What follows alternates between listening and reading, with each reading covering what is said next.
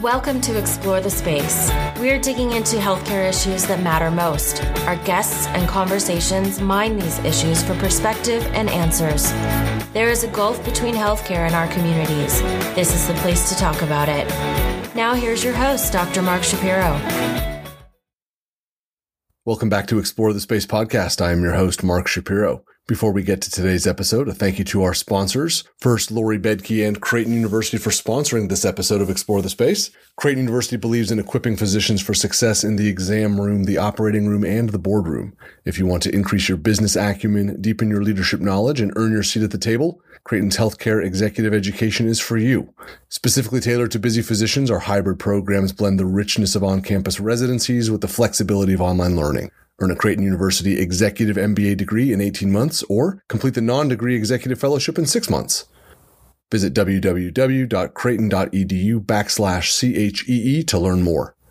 Thank you also to Vave Health for sponsoring this episode of Explore the Space podcast.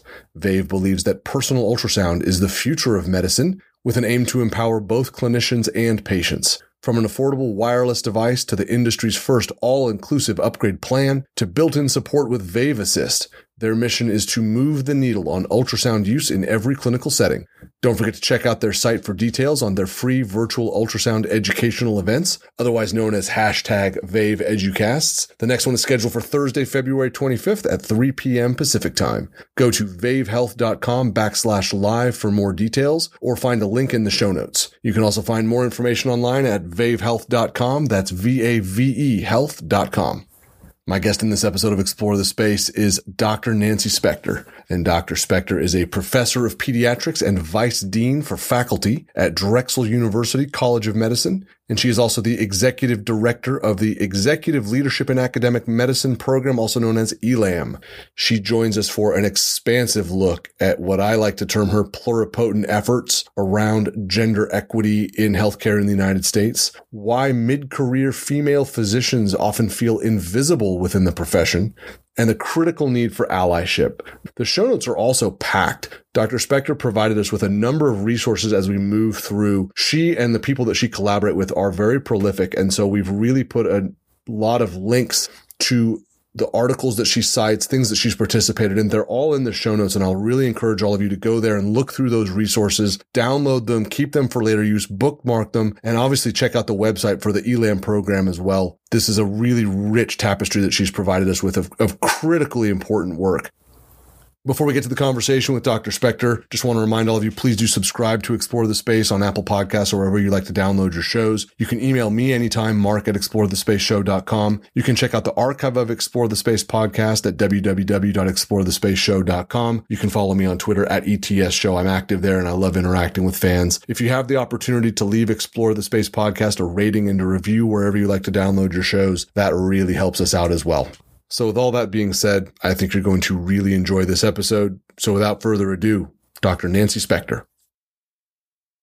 Nancy, welcome to Explore the Space podcast. I'm delighted you're here. We we got postponed, but we made it. We're here. I'm thrilled to be here. Thank you, Mark. I want to start with a term that I love that comes up on the show a lot. I like to use it on social media as well. And I remember when I first learned it in medical school, it just struck me. This is the concept. I loved it. Pluripotent. And I, and I will apply that term to you as I've learned more about you and you and I've connected a couple of times and some other folks who recommended you to explore the space shared with me why you should come on. This idea of you having a multitude of skills and having been able to go in lots of different directions. And even as you've moved through your career, still being in that place, still being able to open up a new toolbox and bring out something different. Do you like the term pluripotent? I love it. I love it. I love it. Yes. Yeah. Yes. And I do feel like you could have done a, a lot of different things. You will still do a lot of different things.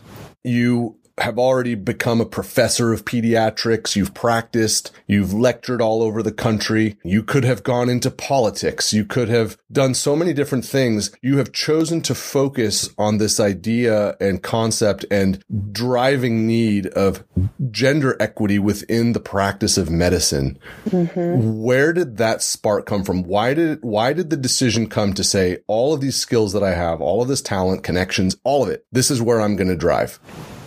Well, for me, it was totally an evolution. So my parents, uh, this starts when I was a little little kid. I don't want to exactly tell you how old I am, but it was in the 60s. and my parents were both uh, secondary school teachers, actually. And when I was young and my brother was young, they both my parents said uh, we could do anything anything. They would support us, except we could not be teachers. And the reason they said that was they felt in the 60s that teachers were not compensated adequately, didn't have enough resources for what they needed to do, and they wanted us to have uh, an easier life um, over time. However, they loved education. And I was drawn continually to education, but my brother went on to be a corporate lawyer and I went on to be a doctor. So they had a doctor lawyer children. They were quite proud of that. Uh, I went to medical school at University of Massachusetts, which had the most amazing educators in pediatrics, and I was drawn to that field. I remember deciding was I going to go into family medicine or pediatrics, and uh, the the role models I had were just tremendous. Then I, so I was the first doctor ever in my family. When I went to residency um, and at St. Christopher's Hospital for Children in Philadelphia, I was then struck with another layer of education that I just couldn't even, you know, have ever thought about. And my first inpatient medicine attending in pediatrics said to me, you know, you should do academic pediatrics, which I said, I have no idea what you're talking about. Like, I, I didn't even know what it really meant to be a doctor. His name is Dr. Daniel Schidlow, Schidlow, and he ended up being my mentor my entire career. He's still my mentor. And he just recently retired as the dean of our medical school. And his influence was tremendous. And along the way through my career path, I was drawn towards education in medicine.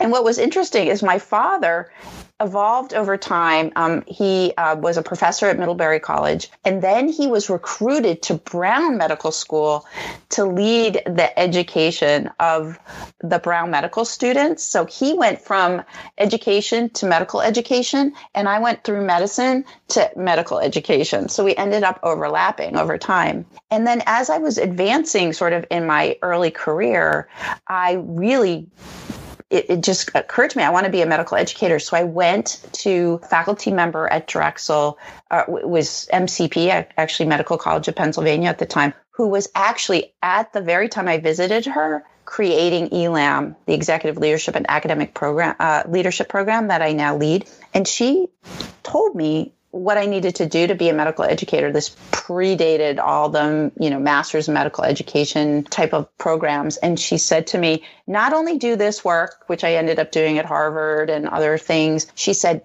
make sure you get leadership training at every stage of your career. And I took that to heart and I did. And then in 2009, I was selected from by my own dean to enter ELAM, the fellowship that I now lead. And my whole world opened up because what I realized was I could make tremendous impact by helping others advance professionally with strategic career planning and leadership development and help them be the best they could be in their roles in education and in leadership, in science, in whatever they did. So I just, I was fascinated by this whole concept. So when I finished my ELAM fellowship, I moved more and more into faculty and professional development. And then I started working in my own pediatric professional societies in, in helping others uh, develop leadership programs, whether it was the Association of Pediatric Program Directors or the American Academy of Pediatrics. And then over time, this opportunity opened up for me to come to ELAM to be an associate director. And working in this space for the last five years has just been so impactful for me. I, you know, I one of my own mentors asked me once, you know, what was the most satisfying part of my career? He said for him it was direct patient care, which I love, love, love, and miss because I'm not doing it currently. But what I articulated to him is it is so powerful for me to be able to help other leaders in the country help advance whatever they're doing in science, in medicine, and help others in their own institutions advance and to change the landscape over time. Um, and so ELAM's been around. This is our 26th class. We have a lot of ways to go. And we could talk about that, but that's how I got to where I am. And, and it's just a very important space, in particular right now with what's happening in the world and in the country. And so I feel uh, there's so much work to do, and I want to contribute. As you've moved through that expansive career, I would imagine there have been friction points for you. And now as you are bringing others along and, and you know, kind of following that maxim of as you, you know, lift as you rise, there's lots of different ways people say it. And I love that idea. Are there specific things that when you're talking with someone or when you're coaching someone or you're bringing another class through the ELAM fellowship, are there specific friction points that you see come up over and over that you focus on and really try to educate around? Many. And I'm building on the shoulders of giants in my work at ELAM. Um, the people who have come before me have done just so many wonderful things. And I think the biggest, one of the most important issues that we talk about in depth in the ELAM fellowship is the fact that women underinvest in social capital and for many reasons and it, it it depends on the where they are in their career but women tend to go and do the task at hand, do it well, take care of their families, whether it's young children or or elderly parents or whoever it may be, and they tend not to invest in social capital. So we spend a lot of time discussing the importance of women investing in social capital so that they are there at the table when there's a sponsorship opportunity to advance. Also, women um, in general, um, and this is again, it's uh, not true for everyone, but women tend to need to have, if there's a job description, we want to have nine or 10 out of the 10 things on the job description before we put our hat in the ring. And that is often not true for men. So empowering women to understand that they, they are going to be amazing candidates for certain things as they want to advance. But there are other other major structural issues in our in academic medicine in particular. So we have major structural issues that you know sort of come from the days of yore where you know men tend to be at the top and they still are there's this amazing paper uh, by a colleague of mine, Dr. Reshma Jagsi, who is an ELAM alumnus from last year. She writes quite a bit in the gender equity space, and she has she did a, a forecast of if we continue the way we're going in terms of advancing women in leadership, we will not reach equity at the decanal level, meaning the dean at the top, until the year 2070. That's and too so long. that's, that's, just too long. That's that's, that's yeah, that's eh, that's right? suboptimal. Well, I'm I'm I'm pretty sure I'm going to be retired by then. Mark. I'm sure you are. yeah.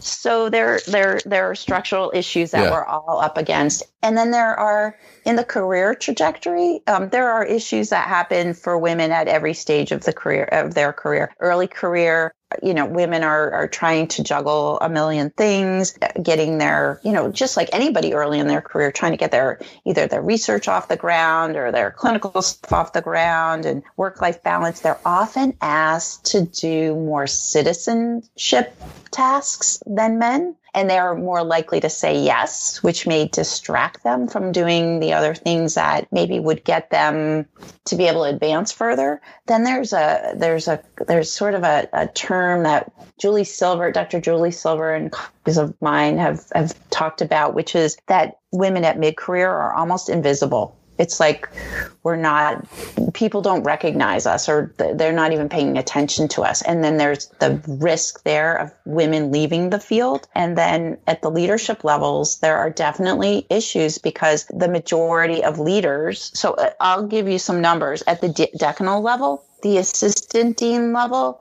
46% of, of assistant deans are women. Then at associate level, it's 39%. Senior associate, it's 33%. And at the decanal level, the highest level, it's 18 to 19%. And literally, we count every day when a woman dean either comes on or leaves. And we have not been able to break those barriers. And at the highest level, if you don't have critical mass, meaning at least over 33% of women at a certain level, women are highly vulnerable. Often they don't have allyship. And if they misstep, even in a small way, it's incredibly visible. I like that you called out the article that you co-wrote with Julie and others on invisibility. She, as I was preparing for this episode, Julie actually sent me that article and said, Hey, you need to read this. And I did. Mm-hmm. And there's a lot of things in it that are striking. I think it does lay out a lot of the structural pieces that you alluded to. And we're going to have a link to the article in the show notes. But the thing that I want to pull out and, and explore with you in a little bit more detail is the word choice of invisibility. When I saw that, I was really struck. There's no subtlety or nuance with the word invisible. That means gone. That means erased. That means cannot be seen, detected, hurt, you know, it's, it's bad. In this mm-hmm. context, invisibility is bad. And I'm curious, not curious, I'm alarmed that that was the word that all of you felt like this is the right descriptive term in this time and place. We're going to choose invisible. Was there something? Was it the opportunity to write the article? Was it what you found? What was the sense that when, when you and your collaborator sat down and said, okay, what, are, what's the, what's the central dogma here that it was this idea of invisibility? I want to learn a little bit about where that came from.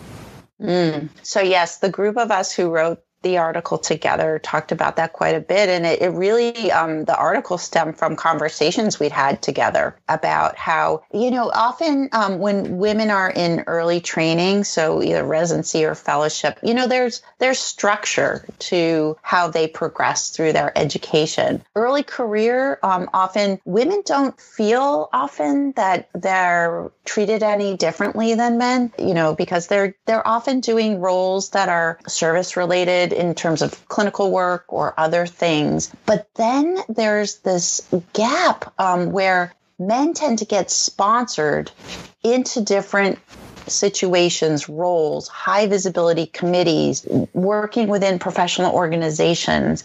And again, it's that women are don't have that social capital or connection and they're not in the room at the right time and they they get looked over.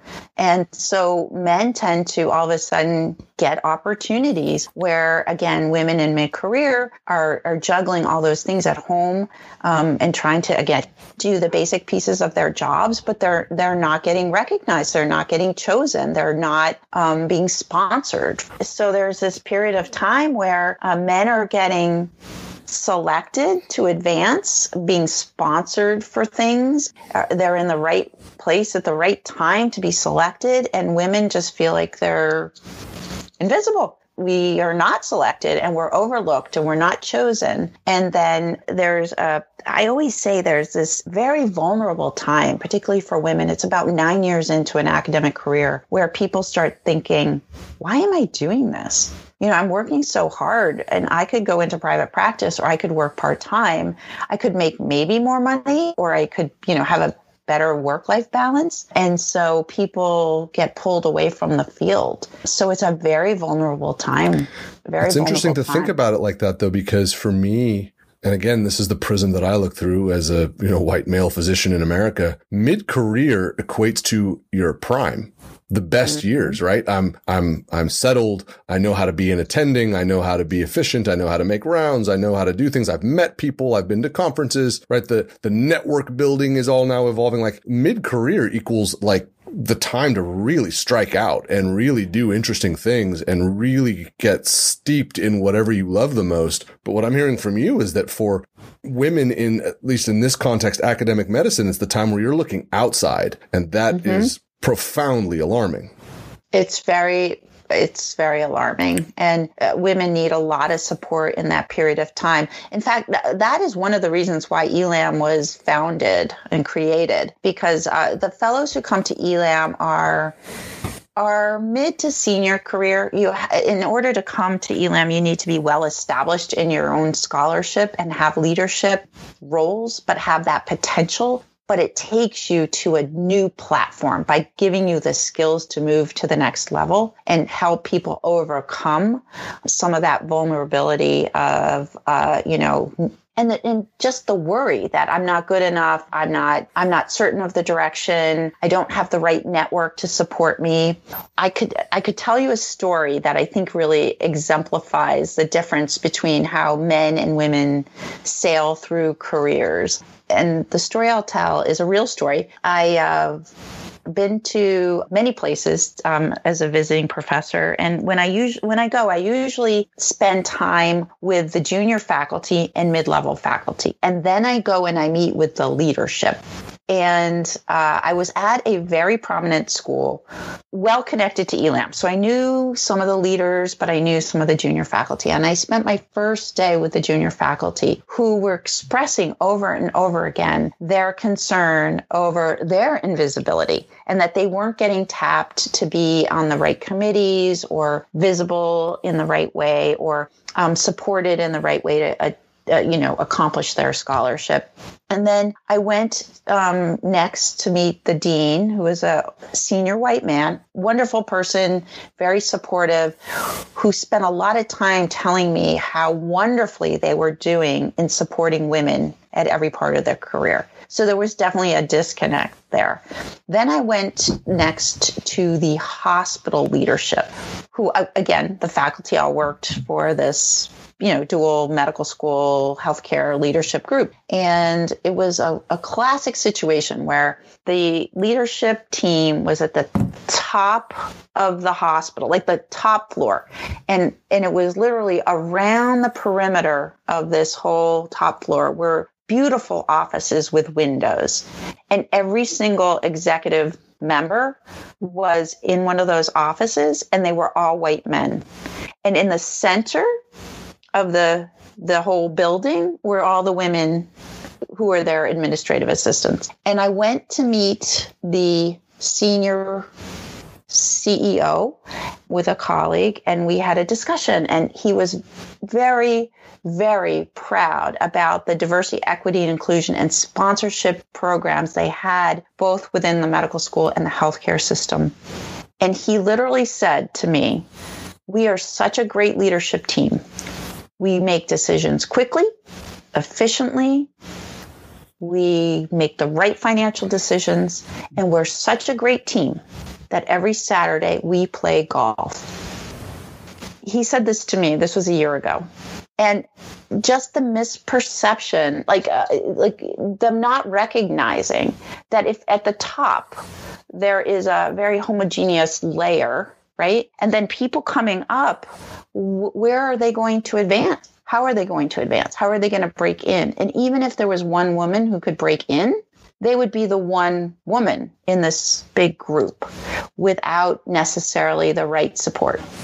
So that happens in a lot of our places, not every place, but in most of our places. And so women coming up the pike, when they see that, they wonder, like, well, how am I ever going to get to that place? I don't see a million examples, role models, mentors, or sponsors who are going to help me get there. And by the way, this is totally amplified for women with intersectionality of any type. So women of color, uh, LGBTQ plus faculty, uh, it, it, it's really amplified for them. And so, um, one of the things I have been really, really trying to focus on and amplify is the concepts of allyship and getting us all together to think about these issues rather than this being a women's issue.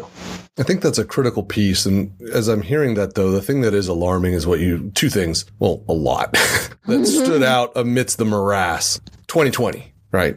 Not that long mm-hmm. ago, last year.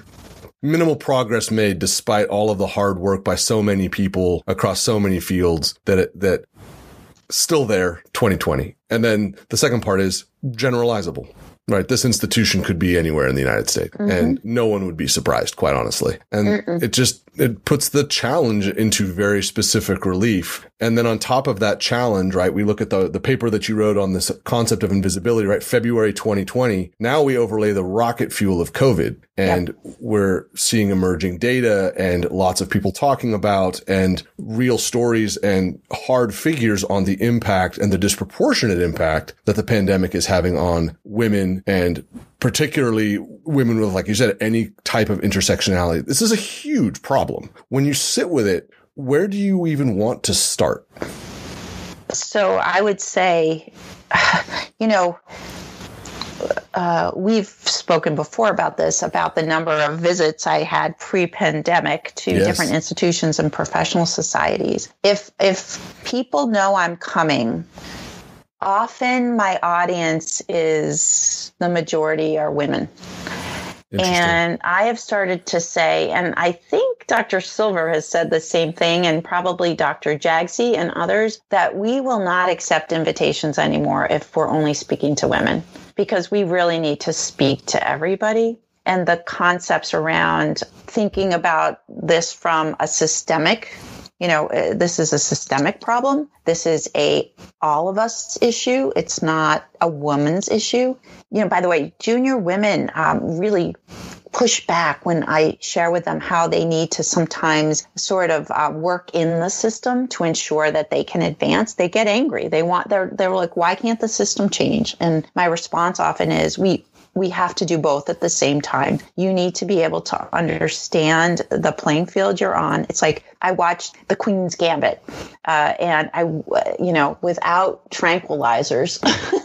sometimes I think about if you've seen the movie uh, or the show that there's a chess, it's a chessboard and you have to be able to maneuver through the chessboard. But at the same time, it's our responsibility as leaders to change the structure of our organizations. And that is through policies and procedures but then real implementation of things. And the, again, the concept of allyship is incredibly important. And it, since the pandemic, interestingly, and since George Floyd's death, there have been several really great articles written. Um, one, which I love, it was published in Harvard Business Review in November, December 2020 by Tisdale and his colleagues. It's called Be a Better Ally. It speaks to white men and how they can more effectively be allies for women. And then there are articles around thinking how white women can be better allies to women with intersectionality. And there's an article by Stephanie Creary from Forbes from actually last summer. And both of them outline how important it is for us to be, all of us, to be able to listen and to learn and to be on a learning journey together, not to expect that people of difference from us should educate us, but it's our responsibility to educate ourselves and then to be active and to be advocates and to to be aware all day long, every day about what the issues are for others in our lives. And, you know, if you think back to the little, we, there are little things we can do, which is, you know, listen and learn, um, engage and support to intervene on a you know on a daily basis when we see things. But they're bigger bigger bigger policy issues. You know i, I want to mention one thing which i think is critically important that in in the country and this extends to academic medicine we still have significant wage gaps. So in medicine currently and this is current data women are paid 76 cents to 90 cents to the dollar that men are paid. If we look across all disciplines, um, there's a day uh, that you may know about, which is called Equal Pay Day. That means across every every sector of life in the United States, all the women need to work until March 31st until we make the same amount of money that all the men have made on December 31st of the year prior. This year, Black Women's Equal Pay Day was August 13th, or last year, 2020. Native American Women's Equal Pay Day was October 1st, 2020. And Latina Women's Equal Pay Day was October 29th. October 29th. So there are major structural issues that are in place. And then there are things that as individuals we have to do on a daily basis to to move the needle, which we, again, if you go back to Dr. Jagsi's paper, um, if we don't do major things, we're going to move so slowly. At, at Elam, we say we're moving at glacier speed. It could be at a snail's pace, but we have to do major disruption to be able to move forward, I think. I agree with you. I would submit, though, that one of the places that we can do it is how we're sharing our best information. And obviously, mm-hmm. I want to, uh, we'll get links to all of those articles. They will all be in the show notes. And I've, sh- we've talked about this. This has come up on the podcast before. Mm-hmm. We are still sharing our best information on outdated platforms that most people either are not aware of or mm-hmm. do not have access to because they're behind a firewall. Mm-hmm. Academic publishing is a huge barrier, in my opinion, to progress. The things that you just listed, I haven't seen them. And that's a huge problem.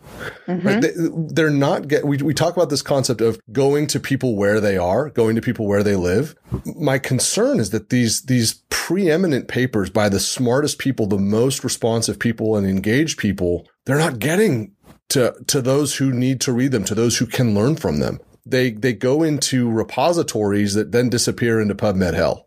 And I think that that is an opportunity for us to say, okay, we've got our best and our brightest. We have really important things to say. Now, where should we say them so that they get out, so that they break out of that old mold?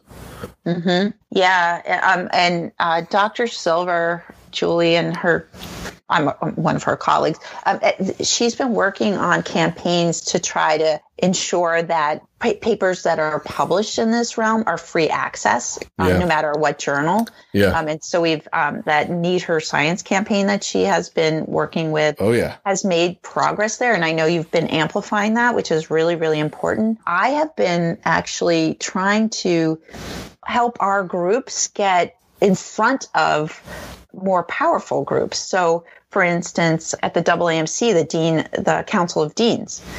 I've recently started to engage in that group of like, how do we share this information? Because again, 80% of our deans of our medical schools are white men. Not, not quite. They're, they're men. I'm not, they're not all white men. but they're they're men. And so ensuring that we get in front of the right audiences that have power and influence. And then, you know, what it, what it, uh, so you're you're much more active in social media than I am, but that those echo chambers we get into. Oh yeah, yeah, yeah. That we're just like talking to each other. Yeah. Um, how do we get out and beyond that into yeah. the right people who can make change? Um, by the way, I I would add we, you know, I shared the numbers of deans.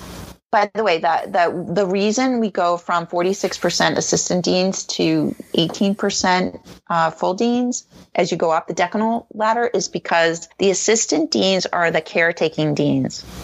The, um, like me, faculty affairs, faculty development, diversity, equity, and inclusion, those types of things. The, the, uh, the vice deans and the senior associate deans, they have the power because they have the budget and they have the money. And so more men are at the top of that chain. And so we have to, we have to think about that as well. But we have, to your point, Mark, we have to get in front of the right audiences. And, uh, and, and, you know, there was, as part of Julie's campaign for the Her Time Is Now campaign, she talks a lot about thinking about uh, the disparities of structures of our professional societies and our journals and our editorial boards. We have to like break apart all of our structures, whether it's NIH, yeah. the journals. Yeah. You know, we have to. Um, There's one that I want to call out and get your perspective on specifically, but what I will ask you in advance of that or just kind of plant the seed. I think one place that you and those who with whom you work and have done this stuff that I think would be an interesting space to share information in a readily available fashion to a broad audience would be to do a TEDx. Mm-hmm. Because, you know, you and Julie and a variety of others, you guys could do the talk like now. You could press record and you'd be done because you've done it. You just know this stuff so well. Your command of it is so great. You don't have to reinvent the wheel. But a TEDx mm-hmm. is really cool because, right, everyone's, everyone's seen a TEDx. Not everyone, but it's a very, mm-hmm. very common mm-hmm. place for a general audience to go to seek out new information from brilliant people. And I think that that might be an interesting space for you guys to start because I don't think it would be that much work aside from setting up the TEDx itself because you guys can give these talks talks like right now. That all being said, so I'm going to plant that seed and we'll move on mm-hmm. because one of the structures that I like to poke at a, a lot and have discussed on Explore the Space a lot is rising to professorship in academia. Yeah. This is one that was created a long time ago. And I'm said this before. This was designed a long time ago by people who look and sound like me to elevate people who look and sound like me. Right. You are a professor. You've mm-hmm. gone through the process, the rigmarole, the publishing, the, the, the reviews, the this and the that's. When we talk about prof- professorship and rising into professorship as being an opportunity for revision and improvement, also acknowledging the impact that COVID is having and the opportunities that COVID has given for so many incredible people to get out into mass media and to do research and to share and to educate the public. Is it ripe for a renovation? Is it ripe for disruption or is that a pipe dream? Oh, I think it's right. And, uh, you know, even the most traditional Ivy League places are thinking about um, revision. I think, but it's interesting too. You know, the um, a lot of my colleagues who are part of either Times Up Healthcare or Proud, Julie's group of promoting and respecting our women doctors, are the people who are front and center on the, um, you know, CNN, Fox. Yeah. Yeah, Oh, yeah. Choose, Dara Kass, and Yeah. Megan are Ranney. out there. Yeah.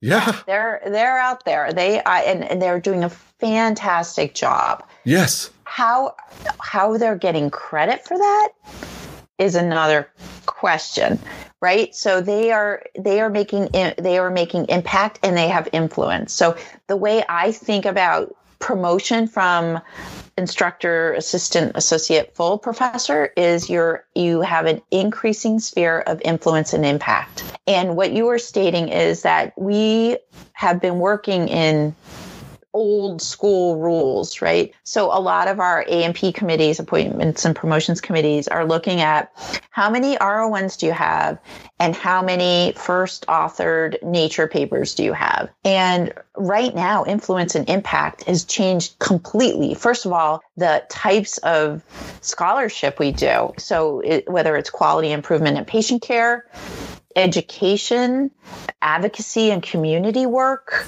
uh, traditional work, research, translational, you know, whatever it is, we have to like blow up our AMP systems. And many organizations, institutions have done that, including my own, where we created completely new tracks to support people who were advancing as leaders, advancing as educators, et cetera. But to do that, you also have to open up the idea of what scholarship is and influence and impact. That's Certain the critical point, though, because right? The Yeah. way we do it now it, in the last 24 months, the last 12 months, the way we do that is different than it's ever been. And so just like the profession has demonstrated agility in pivoting to telemedicine platforms to account for, you know, communities under lockdown orders and all of the different things that have come up in the pandemic, it is essential that we demonstrate that same level of agility because the people who you mentioned, right, those names, we know those names now, but not just you and I know those names. The American public knows those names. They Yep. trust those names as fonts of right and correct and thoughtful information. That must be rewarded.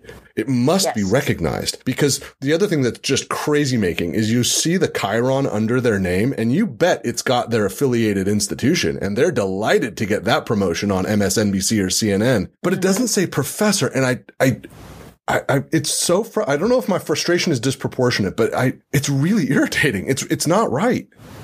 I agree with you. I completely agree with you. And, And it's not just a handful of people, professors, But some of them are, yeah, and, and exactly. It's that we're talking is- we're talking now many many dozens probably into the hundreds of people who in the last 12 months have become cornerstones of um, of how the profession of medicine in America interacts with the public it's happened really fast It absolutely has. And and traditional scholarship, the very traditional.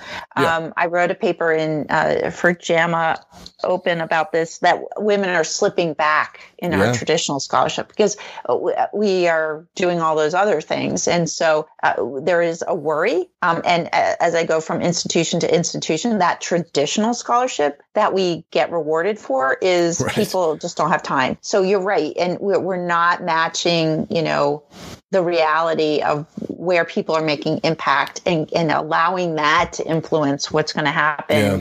in their Yeah. advancement. There's a big disconnect. And I, I think this is something I'm going to throw it out there on this uh, podcast that, that the, and I have a call with them coming up. The Council of Deans needs to start looking at and thinking about how are they going to reward people who are doing such incredible work. I have a resource that I'm going to send you then because oh, I'm not going to be on that call. And it would be like the height of chutzpah for me to say, yeah, can you invite this non-academic physician to join like that? but so I was really fortunate. I got to work with Vinny Arora, Shikha Jain, who you mentioned, Charlie Wray and Avi O'Glasser on a COVID-19 curriculum vitae matrix, which is really designed to capture all of the COVID related activities that people are doing. We just got it published in the Journal of Hospital Medicine. We had a letter published in the publications of the National Academy of Science. Like this is, there's lots of ways to do it. This is one. And it's, I think it's really exciting. And we've got some really good people that have, that have liked it. I'll send it to you because if you're getting in front of those people, those are the people, like you said, right at that level, they must pay attention. They, they absolutely must. This is a critical moment for them as responsible leaders to see how much the tectonic plates have shifted and, and adapt. I oh I would love that and I will promote it. I want to give a shout out to the Journal of Hospital Medicine also. I know you know Dr. Samir Shah. I And do. When he and when he took over, I, we just had a conversation about you actually the other day on our on his editorial board meeting. I'm on, on his editorial board and how much progress he has made in Yeah. in like taking a journal to another level of thinking about diversity, equity, and inclusion Yeah. is incredibly important. And I will, I would love to see what you, what you have, have created because I agree. And do you know, have you heard of this? It's called the Fauci effect with medical school applications. So I am part I have. the- I have, Yeah? and I'm, I'm, I'm, I'm, I'll sit in the cynic camp with it and let's see how it goes. But I would love to hear your take on the Fauci effect. A very clickbaity term, if we're being honest. Oh, tr- totally. But I, I'll, I'll just share, like, from a perspective of medical school applications. So Yes. I have a very large medical school. We have 260 students per year. We're going to 300 a year. Our application pool is generally 13,000 a year. This year, it's over 17,000. Okay. So an increase of Good. 4,000 applications. yeah. So yeah. what, whatever that means, I so you I I, you, I I'd love to hear your pushback on that, but but there's this uh, at least interest in you know thinking about the field. I love it. I think it's great. Uh, my cynicism and you and I will will will play this out in, in the next time you come on because you and I've already we we've already cut some pretty big some pretty big chunks out of the behemoth. We can't do all of it for sure, but that's an interesting one. And you know, I, I applied right at the end of a dot com boom to medical school, and the same thing was happening like when I was a senior in college. And you know, we've all seen what happened during the economic crisis of 2008 and nine. Like these things happen, but does it lead to meaningful change? Does it actually do anything to the texture of our medical school classes and things like that? Or does it just pour money into the coffers of those who profit from these structures? That's where my cynicism rises. I, we've, we've, we've kind of danced to this music before. Um, and I feel like it's just been rebranded and repackaged under that really, really great term of the Fauci effect. Um, but whether it actually leads to a different mosaic of medical students and a different way that we look at the profession, uh, we'll see. I hope so. But I'm, I'm, I'm in the, I'm in the cynic camp and I'm not often cynical. I'm, I'm a pragmatic optimist most of the time. You you are yes, and I, but by the way, I uh, since uh, I did all my training at St. Christopher's, which is the third poorest zip code in the country, in Philadelphia, North Philadelphia. yeah. I, I think we need to start at the uh, you know preschool level recruiting The pipeline. Yes. Yeah, the pipeline. And, Dr. um, Capers talked about this on Explore the Space and he talks about the pipeline and he goes all the way back. You're absolutely right. He doesn't talk Yeah. about college. He doesn't talk about high school. He goes way back into primary school. Yep, that's what we need to do. I mean, for We need to have you back on Explore the Space, Nancy. Holy smokes. This is, we've covered a ton. We will have links in the show notes to these articles that I think you and I can both acknowledge need a wider and broader audience. There is Absolutely. there is work to be done. It is generational work. It's not going to be done tomorrow. But the fact that you are in the mix and that we know some of the other incredible people that are in the mix is exciting. And I am really grateful to you for taking so much time to come and speak with us. This was really tremendous. So thank you for all of that. Oh, it was wonderful to speak to you, and I'm I'm thrilled you invited me. Thank you so much. My thanks once again to Dr. Spector for joining us and just want to remind all of you, all of those articles and resources that she called out, all of them are linked in the show notes. So please take advantage. Please take a look around there as well. My thanks also to Lori Bedke and Creighton University for sponsoring this episode of Explore the Space podcast. Learn more about Creighton's executive MBA and executive fellowship programs at www.creighton.edu backslash CHEE. And also thank you to Vave Health for sponsoring this episode. That's Vave with a V. Don't forget to check out their website for details on their free virtual ultrasound educational events, also known as hashtag Vave Educasts, with the next one coming up on February 25th at 3 p.m. Pacific time. Go to www.vavehealth.com backslash live for more details or find a link in the show notes. We are looking forward to a big February on Explore the Space podcast. So thank you all so much for listening. I hope you enjoyed this episode. Please remember to subscribe. Please remember to share the show with your friends, your colleagues. It really helps us out. We will be back with more soon. So please remember in the meantime, wear your masks, maintain physical distancing, avoid crowded indoor spaces, wash your hands, take care of yourselves, and we will see you soon. Bye bye. Thank you for listening to Explore the Space. Visit us on our website, explorethespaceshow.com, and please subscribe to our podcast on iTunes. Follow us on Twitter at ETS Show, and you can email Dr. Shapiro by writing to mark at explorethespaceshow.com.